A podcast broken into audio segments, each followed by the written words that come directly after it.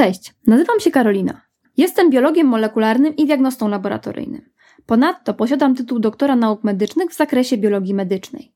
W pracy naukowej zawsze interesowały mnie mechanizmy molekularne powstawania różnych chorób, ponieważ moim zdaniem jest to klucz do ich zapobiegania, a także punkt wyjścia do opracowywania skutecznych terapii.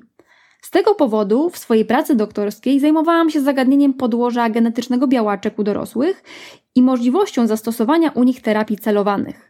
Od kiedy pamiętam, borykałam się z wieloma przewlekłymi chorobami i objawami. Stąd też od wielu lat, chcąc zgłębić przyczynę swojej dolegliwości, kompletnie wsiąkłam dietetykę, immunologię i medycynę stylu życia. Szczególnie w tematy obejmujące wpływ szeroko pojętego współczesnego stylu życia na procesy molekularne w organizmie.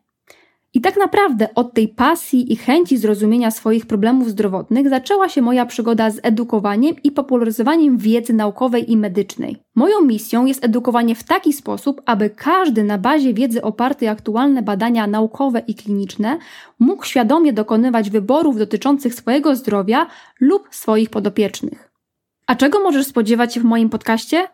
W podcaście będę prowadzić rozmowy z ciekawymi osobami ze świata nauki i medycyny, specjalistami w swoich dziedzinach. Będziemy rozmawiać o długowieczności naukowym i medycznym okiem, a także o tym, jak powstają choroby i jak im zapobiegać. W podcaście znajdziesz merytoryczną wiedzę przedstawioną w przystępny sposób. Jeśli chcesz dowiedzieć się, jak żyć długo w dobrym zdrowiu, to jesteś w odpowiednim miejscu. Mogłoby się wydawać, że w krajach wysoko rozwiniętych jak Polska problem niedoborów składników mineralnych i witamin nie istnieje – jednak nic bardziej mylnego. Powszechność niektórych niedoborów pokarmowych wynika z prowadzonego stylu życia przez dużą część osób, jak spożywanie niskiej jakości wysoko przetworzonej żywności, picie nadmiernej ilości alkoholu czy palenie papierosów.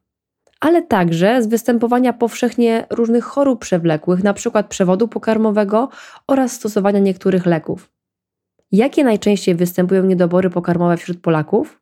Jakie badania wykonać, aby sprawdzić niedobory pokarmowe, jakie są choroby i następstwa niedoborów pokarmowych, jak zapobiegać niedoborom. Na te i inne pytania odpowiem razem z moim dzisiejszym gościem. Gościem tego odcinka jest Karolina Wojtkowska, dietetyk kliniczny i psychodietetyk. Tytuł magistra zdobyła na Pomorskim Uniwersytecie Medycznym w Szczecinie, z kolei studia podyplomowe z psychodietetyki ukończyła na Uniwersytecie SWPS w Poznaniu. Jej głównym obszarem zainteresowań są nutripsychiatria, psychosomatyka oraz zaburzenia odżywiania. Karolina na co dzień pracuje jako opiekun zdrowia w u pacjenta, gdzie pomaga pacjentom w zakresie zmiany nawyków żywieniowych, błędnych przekonań na temat odżywiania i towarzyszących schematów poznawczych oraz zmiany stylu życia na podstawie badań laboratoryjnych. Ponadto pomaga pacjentom w wyjściu z błędnego koła odchudzania poprzez zrozumienie działań, które ów cykl napędzają. Karolinę znajdziecie na Instagramie pod nickiem małpa dietetyk Wojtkowska oraz portalu www.upacjenta.pl. Partnerem odcinka jest u pacjenta, firma oferująca domowe pobrania badań laboratoryjnych z krwi oraz konsultacje wyników badań i stylu życia. Z kodem dr Karabin otrzymasz zniżkę na rozszerzony pakiet badań niedobór witamin i składników mineralnych z konsultacją wyników.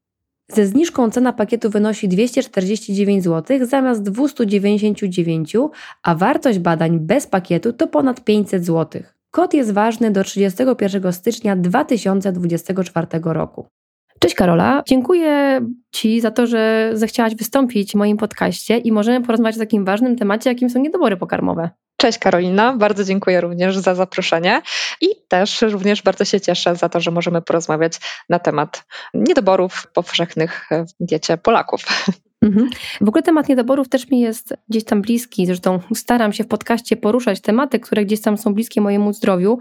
Też jakiś czas temu, parę lat temu, borykałam się z niedoborami między innymi żelaza, witaminy B12, dlatego też sporo mówię o tym gdzieś tam w swoich mediach społecznościowych czy w komunikacji, ale też okazuje się, że to są jedne z takich najczęstszych niedoborów, pewnie, które spotykasz się gdzieś tam w gabinecie.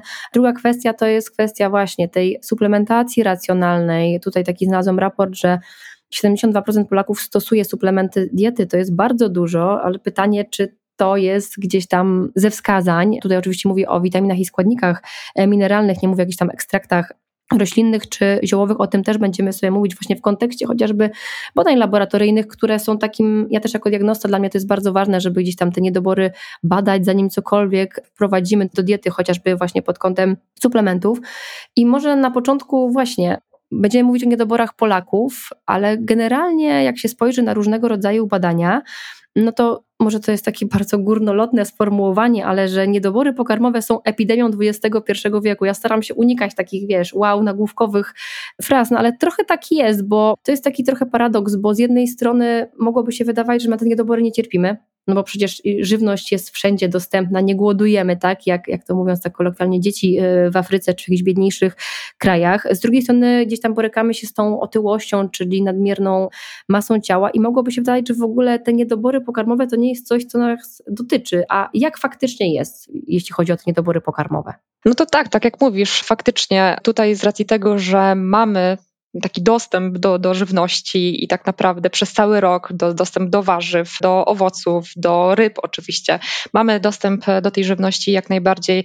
Mogłoby się wydawać, że na te niedobory nie jesteśmy narażeni, aczkolwiek no, jest troszeczkę inaczej. Faktycznie gdzieś tam w takiej swojej praktyce codziennej gabinetowej spotykam się z niedoborami tych składników mineralnych czy witamin. No najczęściej, jeżeli chodzi o takie niedobory, to przede wszystkim żelazo, tak jak powiedziałaś, że też u Ciebie występowały, czy właśnie witaminy z grupy B, tutaj chodzi o kwas foliowy, witaminę B12, czy właśnie też ta witamina D. No są to powszechne niedobory i też bardzo łatwo tak naprawdę, jeżeli chodzi o wyniki badań z krwi, te niedobory wyłapać.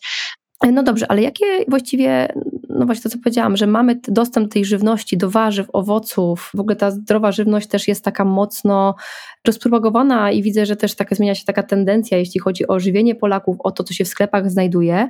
No ale z jakiegoś powodu są te niedobory powszechne i jakie są najczęstsze przyczyny właśnie tych niedoborów pokarmowych w tych tak zwanych krajach zachodnich? Bo nie mówię o właśnie krajach takich, które nie są jakby rozwinięte przemysłowo, kraje w Afryce, niektóre w Azji, które mają niedobory, wiadomo, z powodu niedoboru tych produktów pokarmowych, ale dlaczego tutaj w tej naszej szerokości geograficznej, w tych krajach wysoko rozwiniętych, jaki jest Polska, te niedobory występują? Myślę, że tutaj przede wszystkim chodzi o tą dietę wysoko przetworzoną, czyli ten zachodni model diety, tam gdzie spożywamy właśnie małą ilość warzyw, owoców. Tutaj też, jeżeli chodzi o zboża przetworzone, czyli właśnie e, przede wszystkim oczyszczone zboża, to też jakby niska mm, zawartość składników mineralnych, witamin właśnie w tych produktach czy płynnika pokarmowego.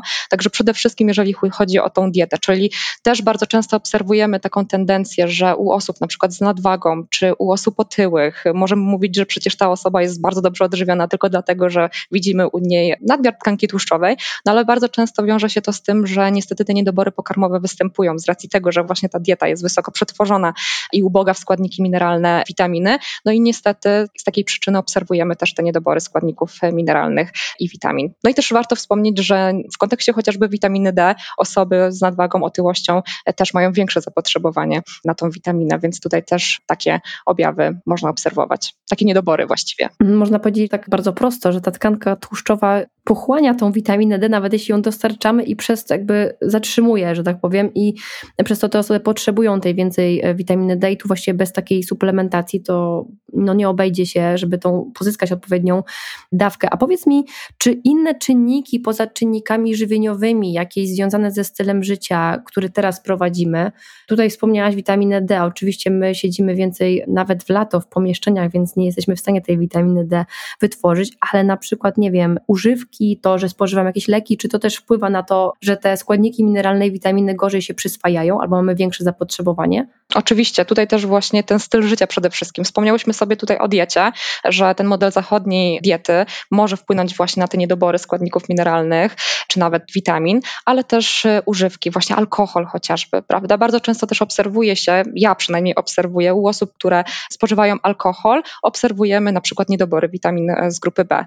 Tutaj chodzi właśnie o woliany, czy na przykład ten, ta witamina B12, więc jak najbardziej ma to przełożenie, takie regularne spożywanie alkoholu, ale też leki, jak najbardziej, mm, też w kontekście chociażby metforminy, czyli właśnie taki lek przeciwcukrzycowy, też stosowany u kobiet z zespołem policystycznych jajników. Dosyć powszechny niestosowany lek w sumie, prawda? W wielu, wielu takich sytuacjach klinicznych. Mhm. Dokładnie tak. I u osób, które właśnie stosują tą metforminę, obligatoryjnie też warto włączyć tą suplementację witaminą B12, bo obserwuje się niedobór tej witaminy. Więc Więc styl życia, dieta, używki, ale też właśnie stosowane leki w chorobach przewlekłych. Mhm. A czy są jakieś, e, no bo jedno styl życia, ale też niezależnie od stylu życia są takie, powiedzmy, grupy ryzyka, to się tak ładnie nazywa, osób, które są szczególnie narażone na niedobory pokarmowe, czy tak osoby, które nas słuchają, żeby mogły na przykład, nie wiem, zidentyfikować się z tym, czy mogą być w tej grupie ryzyka, to jakie byśmy te osoby wymienili, które teoretycznie mogą być zdrowe na przykład, ale mają na przykład zwiększone zapotrzebowanie na, na, te składniki pokarmowe. Mhm, no to tak, to kilka grup na pewno takich można wymienić. Przede wszystkim to, co mi przyszło do głowy, to właśnie diety roślinne, szczególnie tutaj dieta wegańska, ale też dieta wegetariańska. Tutaj jeżeli chodzi o dietę wegetariańską, wegańską, przede wszystkim właśnie witamina B12 i te osoby, które stosują takie diety właśnie mogą być na, narażone na niedobory tej witaminy. Jeżeli chodzi o kobiety w okresie prokreacji, kobiety w ciąży czy karmiące, tutaj też właśnie zalecana jest suplementacja kwasem foliowym, też jakby zwiększone jest zapotrzebowanie na ten kwas foliowy, więc jak najbardziej. Osoby z chorobami przewlekłymi, czyli mamy tutaj przede wszystkim na myśli osoby, które mają zaburzenia czy choroby przewodu pokarmowego, na przykład właśnie celiakia, gdzie te niedobory również mogą występować, czy na przykład choroby zapalne jelit, choroba leśmiowskiego krona na przykład, prawda? Tutaj... I tu mamy problemy chyba przede wszystkim z wchłanianiem, prawda, tych składników odżywczych. Mhm. Dokładnie, czyli niedobór żelaza może występować też u takich osób. Osoby starsze, przede wszystkim tutaj też w kontekście witaminy D, witaminy B12, tutaj również te niedobory mogą występować i jest to też ta grupa ryzyka po prostu narażona na, na niedobory.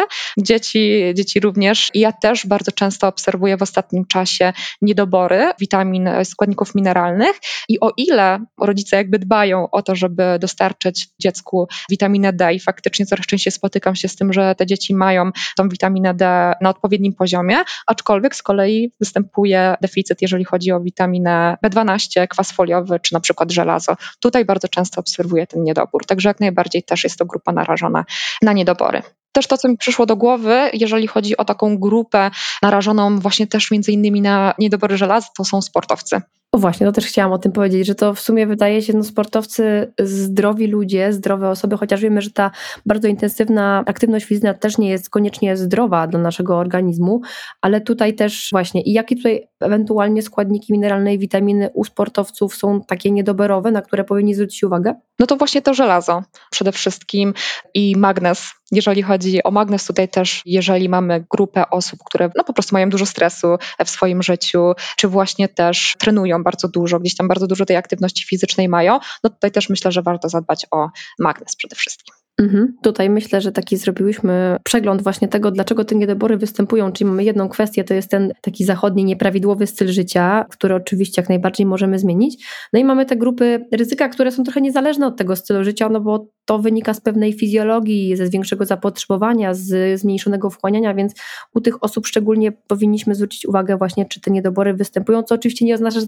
niedobory będą występowały, bo oczywiście, no właśnie o tym sobie jeszcze powiemy, że, że trzeba zbadać tak naprawdę i sprawdzić, ale też takim innym wskaźnikiem bardzo ważnym pod kątem niedoborów to są objawy i jakie są tak naprawdę gdzieś następstwa tych niedoborów. Jakbyś mogła powiedzieć też, jakie najczęściej te objawy niedoborów tak generalnie może albo na jakimś przykładzie, które najczęściej występują, obserwujesz u swoich pacjentów, no bo to jest to, co pierwsze zwraca naszą uwagę jako osoby, która, no nie mamy jeszcze badań laboratoryjnych, no ale mamy te objawy, które są takim pierwszym krokiem, który podejmujemy, jeśli chcemy sprawdzić, co się dzieje nie tak. Dokładnie. I tutaj myślę właśnie, że jeżeli chodzi o takie niedobory pokarmowe, to co najczęściej można obserwować właśnie u osób, no to przede wszystkim, no też one nie będą takie charakterystyczne dla konkretnego składnika mineralnego czy na przykład witaminy, inne.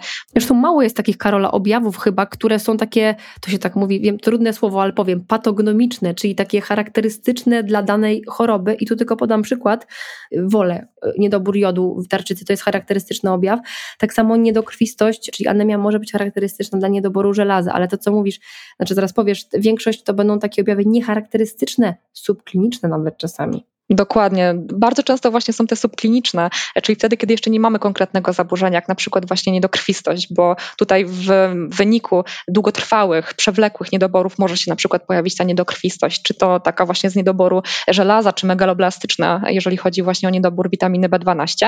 No ale właśnie takie najczęstsze objawy, które powinny skłonić do tego, żeby tą profilaktykę wykonać, czyli między innymi badania właśnie z krwi, żeby sprawdzić, czy te objawy mogą wynikać właśnie z niedoborów pokarmowych, no przede wszystkim mogą to być objawy ze strony układu nerwowego, czyli pogorszony stan, jeżeli chodzi o, o nasz nastrój, gorsze samopoczucie, zmęczenie, spadek koncentracji, może się pojawić też taka mgła mózgowa, jak to też często się określa.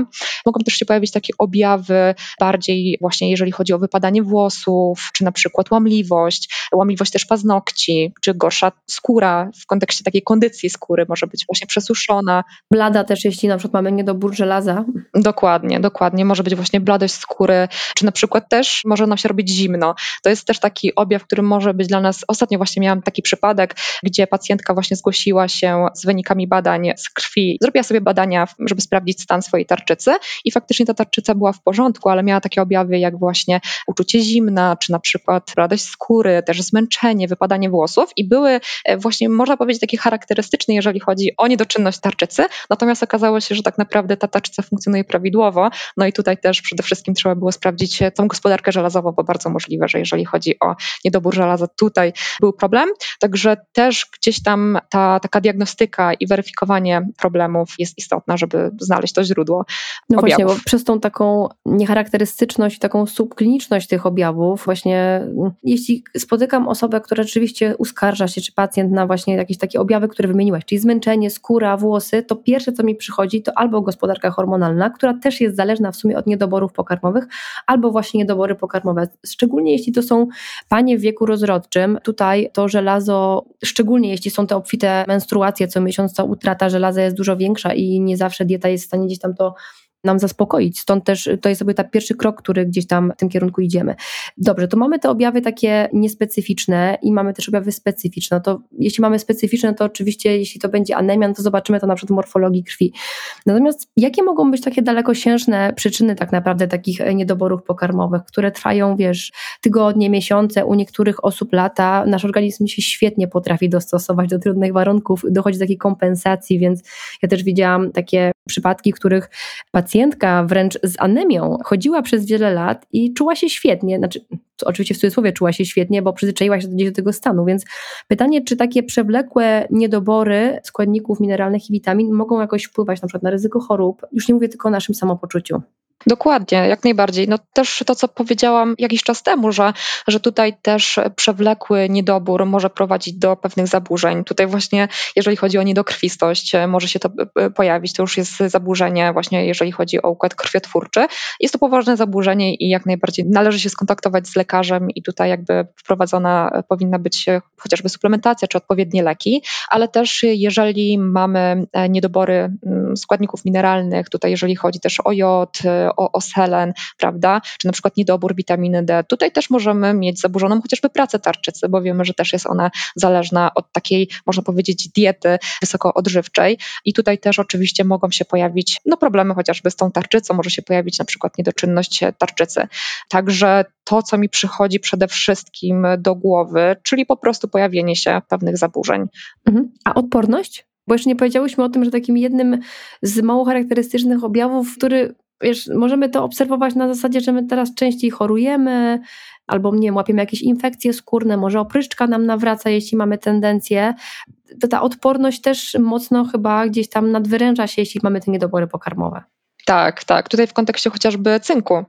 Też ciężko jest wyłapać, tak naprawdę, jeżeli chodzi o badania z krwi, ten subkliniczny niedobór cynku, ale faktycznie, jeżeli zmagamy się ze spadkiem odporności, widzimy, że co chwilę łapiemy jakieś infekcje, tak jak też powiedziałaś o tej opryszce chociażby, no to to też jest dla nas taki sygnał, że być może jest tutaj niedobór chociażby cynku, właśnie. Także też wyłapywać właśnie chociażby takie objawy, sygnały. Myślę, że też jakby to jest istotne, żeby nie tyle co skupiać się na tych niedoborach, bo właśnie te niedobory takie długotrwałe mogą też jakby powodować zaburzenia w naszym organizmie.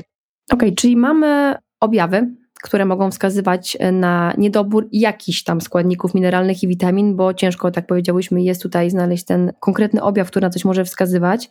A powiedz mi jedną rzecz, jak to jest z tą suplementacją? Czy ona jest zawsze bezpieczna? Bo przytoczyłam na samym początku statystyki, że 72% Polaków stosuje suplementy diety. Pytanie, czy słusznie? E, ja tu mam na myśli oczywiście witaminy i składniki mineralne, które mam wrażenie też tak ze swoich obserwacji, nie zawsze ta suplementacja jest poparta gdzieś tam jawnym takim niedoborem, który na przykład zbadamy w badaniach laboratoryjnych. Powiedz mi, czy są takie suplementy, które powiedzmy są bezpieczniejsze, jeśli chodzi na przykład o witaminy i składniki mineralne, a które powinniśmy szczególnie uważać, jeśli przyjmujemy na ślepo? Przede wszystkim na to, co, na co powinniśmy uważać, i myślę, że to jest taki korowy przykład, to jest właśnie żelazo.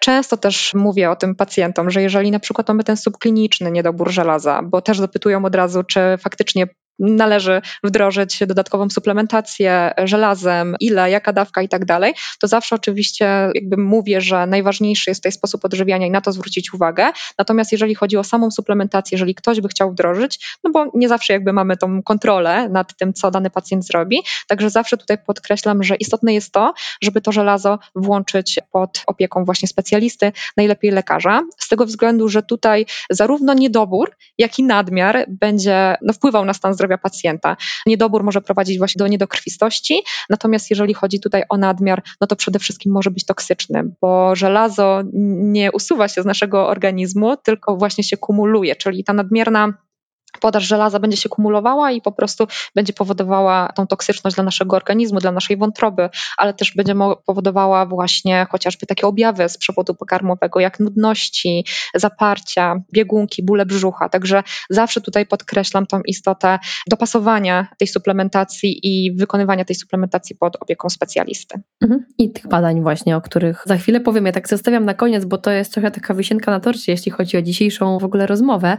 No dobrze, to, to żelazo rzeczywiście rzeczywiście ja tu się zgadzam w 100%, że to żelazo powinno być przyjmowane racjonalnie i właśnie najlepiej pod okiem specjalisty, no i też przede wszystkim po wykonaniu badań. Natomiast czy są jakieś takie witaminy czy składniki mineralne, które, nie chcę powiedzieć, możemy łykać jak cukierki, bo to nie o to chodzi, ale które są takie w miarę bezpieczne i powszechnie rekomendowane praktycznie dla każdego? To tutaj przede wszystkim witamina D bo jednak widoczny jest powszechny niedobór tej witaminy D.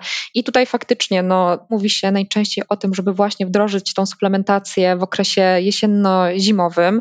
Natomiast no, najnowsze rekomendacje, jeżeli chodzi o suplementację witaminą D, wspominają nawet o tym, żeby tą witaminę D suplementować przez cały rok. I tutaj jakby jest istotne to, żeby wziąć też pod uwagę, czy w okresie wiosennoletnim przebywamy od godziny 10 do godziny 15 właśnie przez około te pół godzinki właśnie na słońcu. Jeżeli nie, bo bardzo często po prostu jesteśmy w tym czasie w pracy, w pomieszczeniach, w biurach zamkniętych, więc no jakby ta suplementacja witaminą D wtedy jest konieczna przez cały rok. No aczkolwiek właśnie jakby bardzo ważne jest to, żeby też sprawdzać sobie ten poziom witaminy D i odpowiednią suplementację dostosowywać. Na przykład jeżeli mamy właśnie taki niewystarczający poziom, dobrać odpowiednią dawkę. Jeżeli mamy prawidłowy poziom, ale chcemy ten poziom utrzymać, to taką dawkę podtrzymującą. Także tutaj też zawsze indywidualnie dostosowana suplementacja. Dobrze, że o tym mówisz, bo ktoś mógłby pomyśleć, że no dobra, to po co badać tą witaminę D? Tutaj mówi się, że nawet 90% populacji Polaków ma niedobory tej witaminy D, ale te rekomendacje, my je załączymy oczywiście te aktualne, ale tutaj też nie chcę wszystkich słuchaczy tutaj e, jakby zanudzać też takimi bardzo dużymi szczegółami, bo te rekomendacje są naprawdę bardzo rozbudowane. W ogóle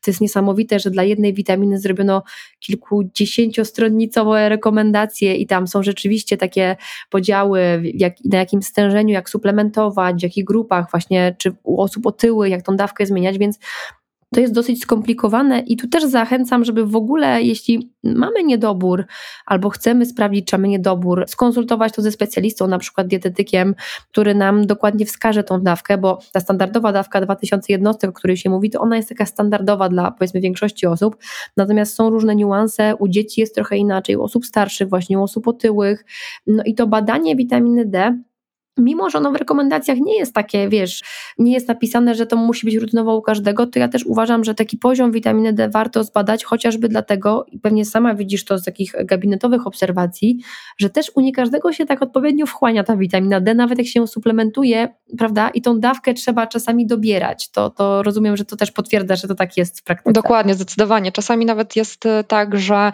jak rozmawiam z pacjentami, zdarzają się przypadki, gdzie widzę bardzo dobry poziom witaminy D, naprawdę na takim optymalnym poziomie. Dopytuję właśnie, czy suplementują jaką dawkę i okazuje się, że na przykład nie suplementują, więc jakby są w tych 10%, e, którzy e, ten poziom witaminy D mają optymalny. Aczkolwiek spotykam się również z takimi pacjentami, gdzie mm, pomimo suplementacji, mają cały czas ten niewystarczający poziom. Także tutaj też to wymaga takiej weryfikacji właśnie w odniesieniu do tego, ile, jaką dawkę dana osoba e, przyjmuje, właśnie kiedy przyjmuje, czy na przykład przyjmuje z posiłkiem tą witaminę D, no bo tutaj też jakby to jest rekomendowane, będzie na przykład lepiej wchłanialna, ale też jeżeli chodzi o magnez, magnez tutaj też bierze bardzo duży udział, jeżeli chodzi o wchłanialność e, witaminy D, także tutaj też wziąć pod uwagę ten subkliniczny chociażby niedobór magnezu, na który też jesteśmy narażeni. Bardziej, jeżeli jesteśmy sportowcami albo uprawiamy ogólnie dużo aktywności fizycznej, jeżeli jesteśmy zestresowani, prawda, to to też są jakby takie aspekty, czy pracujemy umysłowo, to też będą takie czynniki, które powinny nas skłonić do tego, żeby wdrożyć tą dodatkową suplementację magnezem. Mhm. I magnez też, podobnie jak witamina D, jest jednym z takich bezpiecznych składników, które nie chcę znowu mówić, że na ślepo możemy suplementować, bo to też nie o to chodzi. No i ten marker możemy też zbadać właśnie w postaci magnezu, chociaż on nie jest doskonały, natomiast to nie znaczy, że no nie wyjdzie nam poniżej czy powyżej normy, bo też się tak zdarza, że ludzie na przykład suplementują magnez i się przeładowują tym magnezem i wychodzi nam powyżej. Okej, okay, dobra, no to teraz przechodzimy do naszej wisienki na torcie, chociaż myślę, że też bardzo ważnym, fajnym aspektem będzie, o którym na końcu powiemy właśnie, jak zapobiegać tym niedoborom, bo ty jako dietetyk kliniczny tutaj możesz dać nam sporo e, takich wskazówek na co dzień, bo jakby profilaktyka jest najważniejsza tak naprawdę w ogóle w zapobieganiu nie tylko niedoborów, ale ogólnie chorób. Zatrzymajmy się na chwilę właśnie przy tych badaniach laboratoryjnych. Ja sporo o tym na swoim Instagramie przynajmniej piszę, bo to jest taki temat mi bardzo bliski też dlatego, że jestem diagnostą, ale powiedz mi, jakie ty jako praktyk, jako dietetyk kliniczny zalecasz, czy wskazujesz pacjentom, które badania warto wykonać, aby zobaczyć taki ogólny przegląd właśnie tych najczęstszych niedoborów pokarmowych? Mhm. No to tak, to tutaj mówiłyśmy dużo sobie o żelazie, e, także myślę, że tutaj jak najbardziej można sprawdzić tą gospodarkę żelazową i to są badania, które pokażą nam właśnie to, czy mamy niedobór żelaza, czy ten subkliniczny niedobór, czy mamy nadmiar na przykład żelaza, no bo to też oczywiście się zdarza. Także przede wszystkim właśnie morfologia krwi, takie podstawowe badanie jak najbardziej. Tutaj też jeżeli chodzi o żelazo, też warto wykonywać, chociaż same żelazo też nie jest do końca wskazane pod względem właśnie sprawdzania tych tych e, niedoborów żelaza, czy, czy na przykład nadmiarów, no bo tutaj też jeżeli chodzi o ten parametr, on jest bardzo chwiejny, ulega też wahaniom w ciągu doby, też różne czynniki, jak na przykład przyjmowanie właśnie antykoncepcji, czy na przykład wykonanie badań podczas menstruacji, no to też jak najbardziej ma to wpływ, czy na przykład zjedzenie, które są bogate w żelazo, będą miały wpływ na ten parametr na przykład.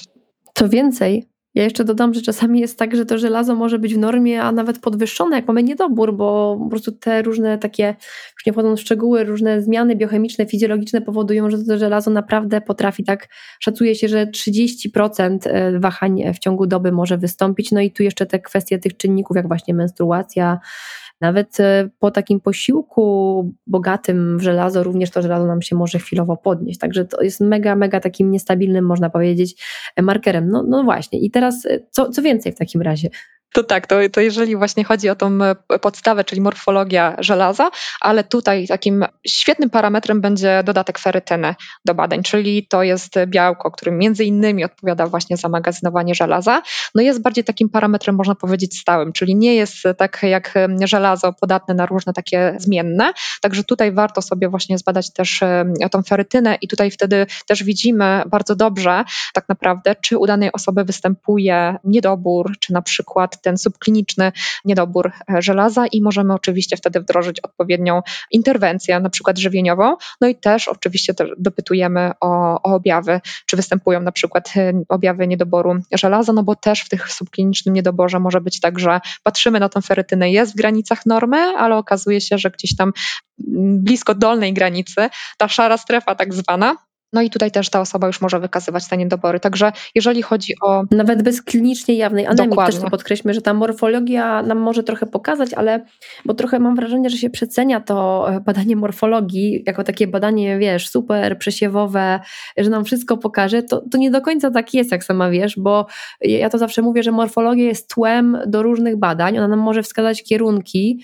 No i właśnie, i tutaj w tej morfologii się może okazać, że nie ma anemii, ale hemoglobina może być już nisko, już te parametry parametry MCV, MCHC będą gdzieś tam y, zmienione i to już może nam wskazywać właśnie, że mamy niedobór żelaza. Jeszcze te objawy, o których mówisz, no bo to też jest przecież ważne, że nie liczymy jakby wyników badania pacjenta, tylko pacjenta, więc jeśli on nie ma objawów i powiedzmy czuje się dobrze, chociaż też może być bardzo względne, to niekoniecznie coś musi się dziać. Także, także tutaj taka dygresja propos tej morfologii, którą wykonujemy, bo to jest danie, proste badanie, ale nie przeceniamy też jej wartości jako, jako markera takiego w ogóle diagnostycznego. Tak jest, tak jest, dokładnie. Dobrze, że o tym wspomniałaś, bo myślę, że to jest e, właśnie bardzo ważne. I też często, e, znaczy może nie często, ale spotykam się właśnie z mm, takim stwierdzeniem, że to właśnie w morfologii zobaczymy właśnie ten poziom żelaza i nam wszystko tak naprawdę powie, jeżeli chodzi o tą gospodarkę żelazem.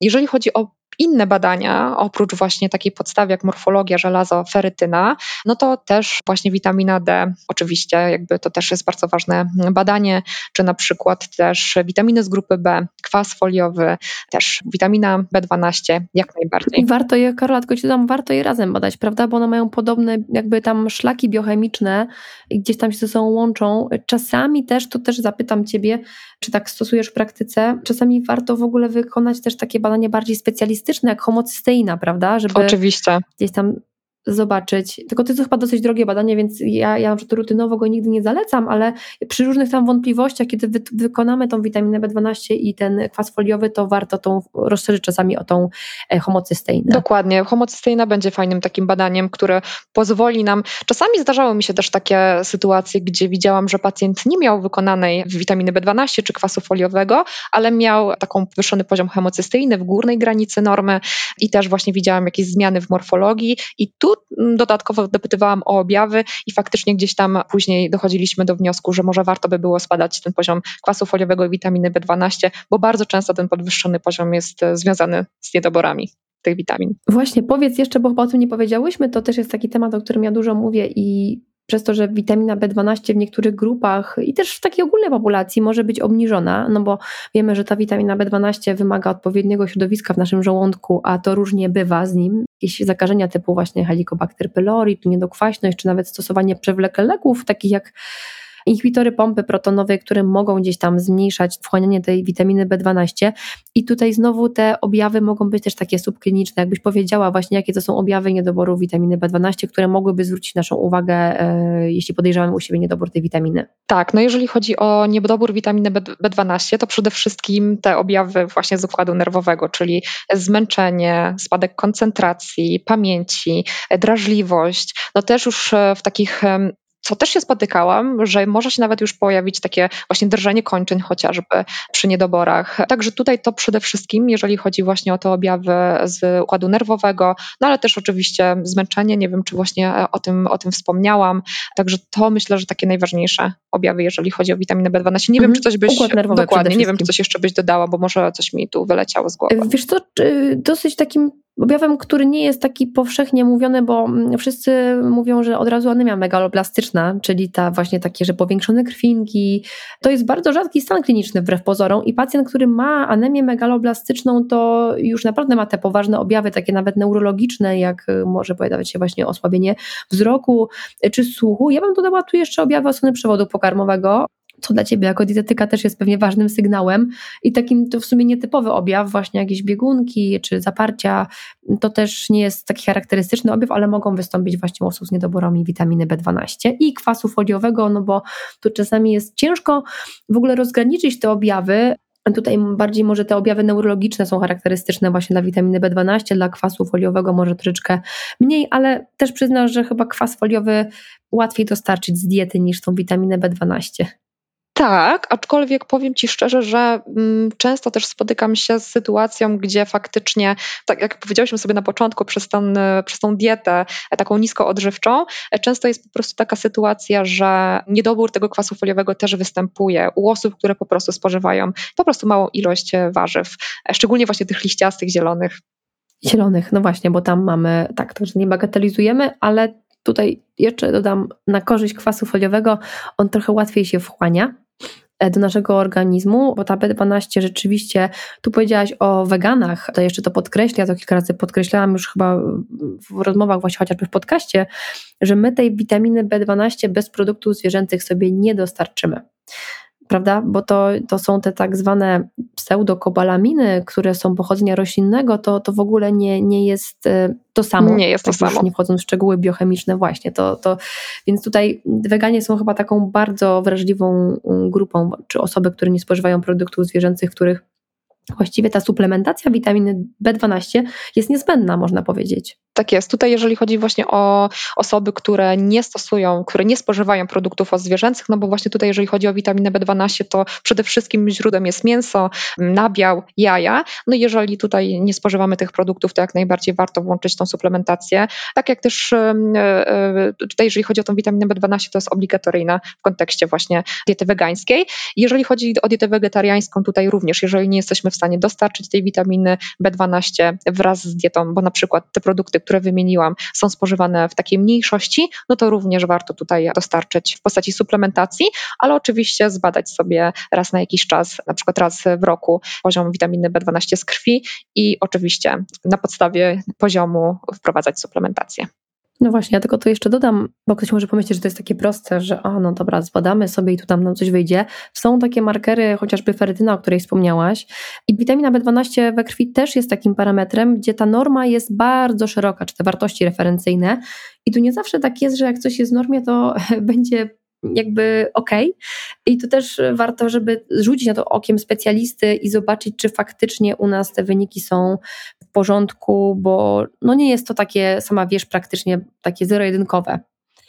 No dobrze, to Myślę, że to tylko podsumuje te badania, które warto wykonać w kontekście tych niedoborów. To jest witamina D, o której mówiłyśmy, witamina B12 i kwas foliowy jako takie połączenie, bo mają podobne szlaki biochemiczne.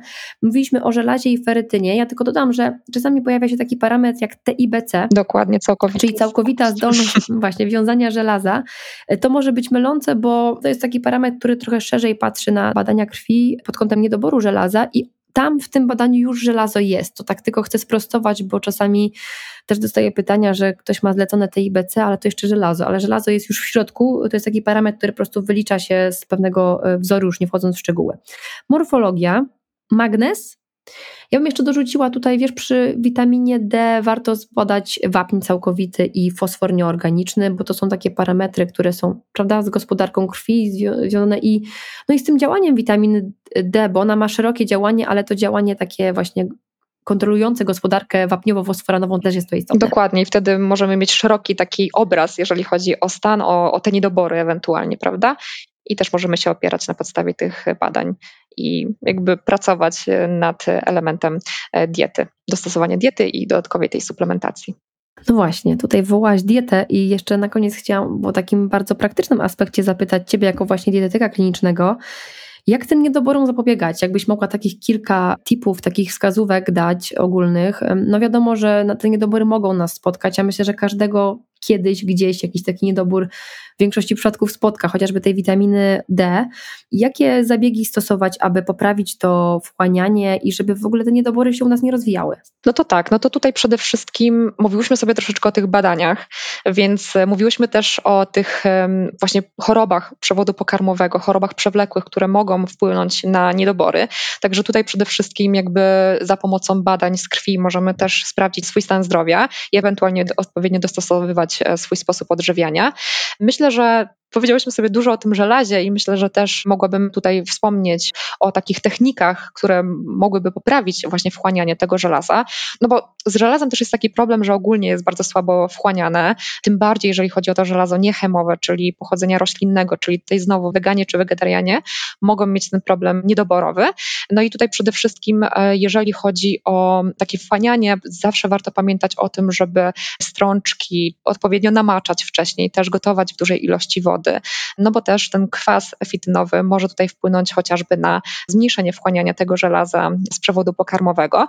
Mhm. I łatwiej będą jeszcze korodama prostych strączków, bo to, co powiedziałaś, to też jest taki zabieg, żeby te strączki były łatwiej strawne dla nas, nie powodowały tych rewolucji w przewodzie pokarmowym, ale fajnie, że o tym mówisz, bo o tym się tak chyba rzadko ja się rzadko może spotykam, bo znowu to kwestia życia w jakiejś tam bańce pewnie swojej, ale właśnie ten kwas ficynowy, który znajduje się jest taką substancją antyodżywczą i ona rzeczywiście może zaburzać wchłanianie nie tylko chyba żelaza, ale też jodu chyba? E, z tego co wiem to cynk też tutaj. E, cynk, mhm. no tak, bo tu jest podobne Dokładnie. wchłanianie, więc to moczenie to dosyć, że będzie to łatwiej strawne dla nas, a druga sprawa, że nie będzie miało tyle tych, tych, tego kwasu fitynowego. Dokładnie, dokładnie, więc jakby to jest bardzo ważne, e, jeżeli chodzi o tą obróbkę takich pokarmów. Też jeżeli chodzi o wchłanianie żelaza, tutaj też witamina C, czyli dodatek właśnie takich produktów, które są bogate w witaminę C, na przykład papryka, pietruszka, kiszonki, będą tutaj też bardzo dobrze wpływały na zwiększenie wchłaniania żelaza z przewodu pokarmowego.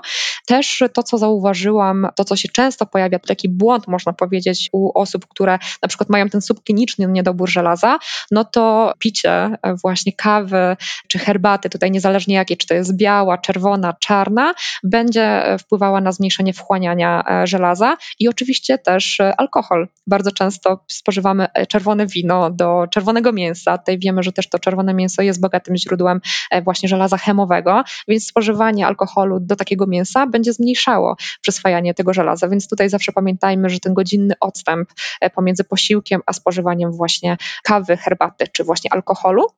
Czyli najlepiej tak naprawdę popijać, nie wiem jaka teraz jest w sumie tendencja w dietetyce, jeśli chodzi o popijanie posiłków, e, to chyba już zostało obalone, że posiłek można popić na przykład no wodą, tak? To, to jest chyba takie najlepsze rozwiązanie, bo też tutaj zauważmy, że niektóre napary ziołowe będą też zawierały właśnie te moje kochane polifenole, które mają super działanie prozdrowotne, ale też mało się o tym mówi. Polifenole jako związki też mogą zaburzać wchłanianie tych różnych składników mineralnych. Dokładnie, dokładnie tak, że także tutaj, no nawet w kontekście zielonej herbaty czy maczy też zawiera, zawiera właśnie te polifenole, więc zawsze no jest jakby bogatą właśnie tej substancją, bardzo odżywczą. Także tutaj też pamiętajmy o tym, że właśnie takie polifenole mogą wpłynąć na, na zaburzenie wchłaniania, tutaj przede wszystkim żelaza, ale w kontekście picia jak najbardziej. Tutaj oczywiście zawsze dostosowujemy do danego pacjenta to, czy może pić, czy nie. No na pewno osoby z zaburzoną pracą właśnie żołądka tutaj oczywiście odpowiednio dostosowujemy. Natomiast u osób zdrowych jak najbardziej można popijać, bo to też pacjenci dopytują, jeżeli nie mogą spożywać kawy, herbaty, a są nauczeni po prostu popijania posiłków, no to oczywiście można jak najbardziej, może to być woda. Czasami też jeżeli chodzi, chociaż już od tego się coraz bardziej odchodzi, no bo mówi się, że jednak wyciskane soki no nie są dobre, jeżeli chodzi o gospodarkę właśnie tutaj węglowodanową, aczkolwiek no właśnie taki wyciskany sok świeżo, być może jakaś taka mała ilość też jest bogata w więc jak najbardziej może wpłynąć na korzyść, jeżeli chodzi o wchłanianie na żelaza, ale też na przykład... Ja myślę, że Karola, tylko tak dodam, jeśli chodzi właśnie o tą glikemię i te soki, no to ja też nie jestem fanem, bo to jednak taki wypity na, nazwijmy to na pusty żołądek bez podkładki, to ten sok nam mocno podniesie ten poziom glukozy i dużo lepszym rozwiązaniem jest jedzenie mm, świeżego owocu, niewyciśniętego, bo tam mamy ten błonnik, prawda, i to się wolniej wchłania, ale takie popicie niewielką ilością, oczywiście nie mówię tutaj zalewania litrem soku po, tego posiłku, jest jak najbardziej wskazane, bo tam też ta glikemia trochę się wypośrodkuje razem z posiłkiem, prawda? Dokładnie, mhm. dokładnie, więc jakby tutaj też super, że to zaznaczyłaś, bo też jakby chciałam, żeby to wybrzmiało, że właśnie popijanie jak, albo traktowanie jako osobnego posiłku, czy na przykład między posiłkami raczej nie jest e, tutaj zalecane, ale właśnie do posiłku jakaś niewielka ilość jak najbardziej, tym bardziej jeżeli chcemy tutaj poprawić wchłanianie, nie mamy też żadnych problemów takich metabolicznych, więc myślę, że jak najbardziej to będzie w porządku, ale też jeżeli chodzi o właśnie zakwas, zakwas buraków, czy na przykład też napar z pokrzywy. To będą tutaj takie napoje, które można wdrożyć jak najbardziej do posiłku i będą poprawiały to wchłanianie żelaza. Okej, okay, to na przykładzie żelaza myślę, że w ogóle żelazo jest takim cudownym pierwiastkiem, jeśli chodzi o badania różnego rodzaju, bo jeszcze do tych badań e, wrócę laboratoryjnych, to jest mm, pierwiastek, który ma chyba najwięcej markerów różnych do badania, bo powiedziałyśmy o żelazie, TIBC i uferytynie, ale tam jest chyba z ojej, jeszcze z sześć dodatkowych przynajmniej markerów, które możemy zbadać. To są takie badania bardziej specjalistyczne, więc tutaj o nich nie będziemy mówić, bo też nie ma co po prostu wydawać, wiesz, nie wiadomo ile pieniędzy na różne badania. Jak chcemy tylko sprawdzić. E, Dokładnie, potem można to pogłębić indywidualnie tak w zależności od danego pacjenta. Podobnie zresztą jest właśnie tak mówię, żywieniowo. My dużo o tym żelazie wiemy i wiemy, co robić, jak robić, żeby to żelazo gdzieś tam lepiej się wchłaniało. Tutaj jeszcze tylko zaznaczę, żeby też tutaj wybrzmiało, że tak naprawdę jeśli chodzi o niedobory, my zawsze szukamy przyczyny. Czy to jest żelazo, czy to no, witamina D ma więcej takich oczywistych niedoborów, znaczy przyczyn, ale witamina B12 czy foliany, szukamy tej przyczyny, bo bardzo często przyczyną są choroby przewodu pokarmowego. Co z tego, że sobie fajnie ułożymy dietę, że sobie suplementujemy jakiś składnik, jak to i tak będzie, tak mówiąc kolokwialnie, uciekało z naszego organizmu, więc tu też podkreślmy, że zawsze szukamy przyczyny niedoboru. Dokładnie, bo czasami też jest tak, musimy właśnie podejść do tego pacjenta tak całościowo, bo jeżeli pacjent ma objawy, powiedzmy właśnie zmęczenie, bladość skóry, gdzie możemy wtedy domniemać, bo widzimy w badaniach z krwi, że faktycznie ten niedobór żelaza istnieje, no to idziemy w stronę właśnie odpowiedniego zapotrzebowania na żelazo, czy włączenie na przykład leczenia, ten kontakt z lekarzem. Natomiast jeżeli widzimy, że ten problem się pojawia, no to jak najbardziej pogłębiamy tą diagnostykę. Najlepiej już sprawdzić całościowo swoje zdrowie, te objawy, które się pojawiają, bo faktycznie tak jak mówisz, czasami to może być tak, że my tylko łatamy jedną dziurę, a tak naprawdę ta przyczyna tego niedoboru różala zależy zupełnie gdzie indziej i to mogą być właśnie... Przecieka z innej strony, można powiedzieć. Dokładnie tak. Mhm. I to jest też bardzo często obserwowane, też się z tym spotykam, że jakby rozmawiam właśnie z pacjentem, wspominamy o ewentualnej suplementacji, ale no okazuje się, że to już jest któryś raz z kolei, gdzie ten problem po prostu się pojawia, więc najlepiej jest po prostu wtedy poszukać tej przyczyny. Czy to jeżeli chodzi o właśnie o przewód pokarmowy, bo bardzo często tutaj te choroby przewodu pokarmowego, zaburzenia pracy żołądka mogą wpływać po prostu na niedobory mm, witaminy B12, żelaza. Także tutaj jak najbardziej zawsze szukamy tej przyczyny. Mhm. No i tutaj właśnie znowu wracamy do tego, że warto to skonsultować ze specjalistą. Tutaj oczywiście dietetyk y, myślę, że pełni bardzo ważną rolę, no bo on gdzieś tam patrzy, jak ta dieta wygląda i też może wykluczyć przyczynę, jaką jest nieodpowiednia podaż, bo to też jest bardzo ważne, prawda? Jakby kwestia podaży, ale tutaj też zaznaczę, że taki dietetyk, jeśli trafimy do dietetyka, to potem on nas może też skierować do lekarza, żeby lekarz po prostu zbadał też tą przyczynę, bo my nie zawsze jesteśmy w stanie na podstawie Oczywiście. badań laboratoryjnych wszystko znaleźć, mhm. prawda? Bo są też to badania obrazowe, wywiad kliniczny, medyczny właśnie z mm, pacjentem, ale myślę, że dietetyk jest takim no, fajnym pierwszym krokiem, który gdzieś tam chociażby wyeliminuje tą e, kwestię niedostatecznej podaży diecie. E, Karola, ja, ja, Ci bardzo dziękuję, bo myślę, że temat e, gdzieś tam, oczywiście można byłoby o nim rozmawiać jeszcze godzinami, ale e, myślę, że tak wyczerpałyśmy temat na takim podstawowym poziomie, żeby przejść właśnie przez te kwestie przyczyn, grup ryzyka, później badań laboratoryjnych i też tego, jak dietą możemy zadziałać, żeby chociażby właśnie wspomóc wchłanianie tego żelaza, czy tam zwiększyć też podaż. Powiedz nam jeszcze na końcu tutaj mi słuchaczom, gdzie przyjmujesz, gdzie można Cię znaleźć, gdzie można się do Ciebie zapisać, bo Ty jesteś dietetykiem klinicznym, ale też psychodietetykiem. O tym nie mówiłyśmy, może w innym odcinku uda się o tym porozmawiać, bo to jest mega, mega ciekawy temat pod kątem profilaktyki chorób, ale powiedz, gdzie można do Ciebie się zapisać na konsultację. Mhm. No to tak, to oczywiście e, serdecznie zapraszam słuchaczy, jeżeli ktoś będzie oczywiście zainteresowany taką konsultacją mm, właśnie dietetyczną, jeżeli ktoś chciałby sprawdzić e, właśnie ten poziom składników mineralnych, witamin, jeżeli zmaga się z jakimiś objawami, o których sobie tutaj powiedziałyśmy, to zapraszam właśnie do u pacjenta, gdzie przyjmuję właśnie na konsultacje dietetyczne, rozmawiamy sobie pod względem właśnie takim żywieniowym, też o stylu życia ogólnie, no i też na podstawie właśnie chociażby tych wyników badań z krwi, jeżeli faktycznie występują jakieś niedobory, no to też tutaj jak najbardziej dostosowuję rekomendacje do tego, żeby tutaj te niedobory, można powiedzieć, uzupełnić. Tutaj tylko dodam, że to są konsultacje online, Dokładnie. bo stacjonarnie przyjmujesz chyba w Szczecinie, czy aktualnie chyba stacjonarnie nie przyjmujesz. Nie, aktualnie nie, nie, nie. Mhm, ale myślę, że wiesz co, online to, bo niektóre osoby mogą mieć takie podejście, no dobrze, no ale online, no to to nie jest to samo, co spotkanie na żywo, to tak nie do końca jest, bo rzeczywiście dużą rolę pełnią właśnie te badania laboratoryjne, wywiad dokładny, taki dzienniczek żywieniowy, rozmowa i tutaj naprawdę sporo rzeczy można zrobić online. Myślę, że przy konsultacji lekarskiej jest trochę gorzej, ale przy takiej dietetycznej to, to się fajnie gdzieś tam sprawdza. Karola, w takim razie jeszcze raz Ci bardzo dziękuję za rozmowę i mam nadzieję, że do usłyszenia. Ja również bardzo dziękuję za tę rozmowę. Do usłyszenia. Partnerem odcinka jest u pacjenta. Firma oferująca domowe pobrania badań laboratoryjnych z krwi oraz konsultacje wyników badań i stylu życia. Z kodem dr Karabin otrzymasz zniżkę na rozszerzony pakiet badań niedobór witamin i składników mineralnych z konsultacją wyników. Ze zniżką cena pakietu wynosi 249 zł zamiast 299, a wartość badań bez pakietu to ponad 500 zł. Kod jest ważny do 31 stycznia 2024 roku.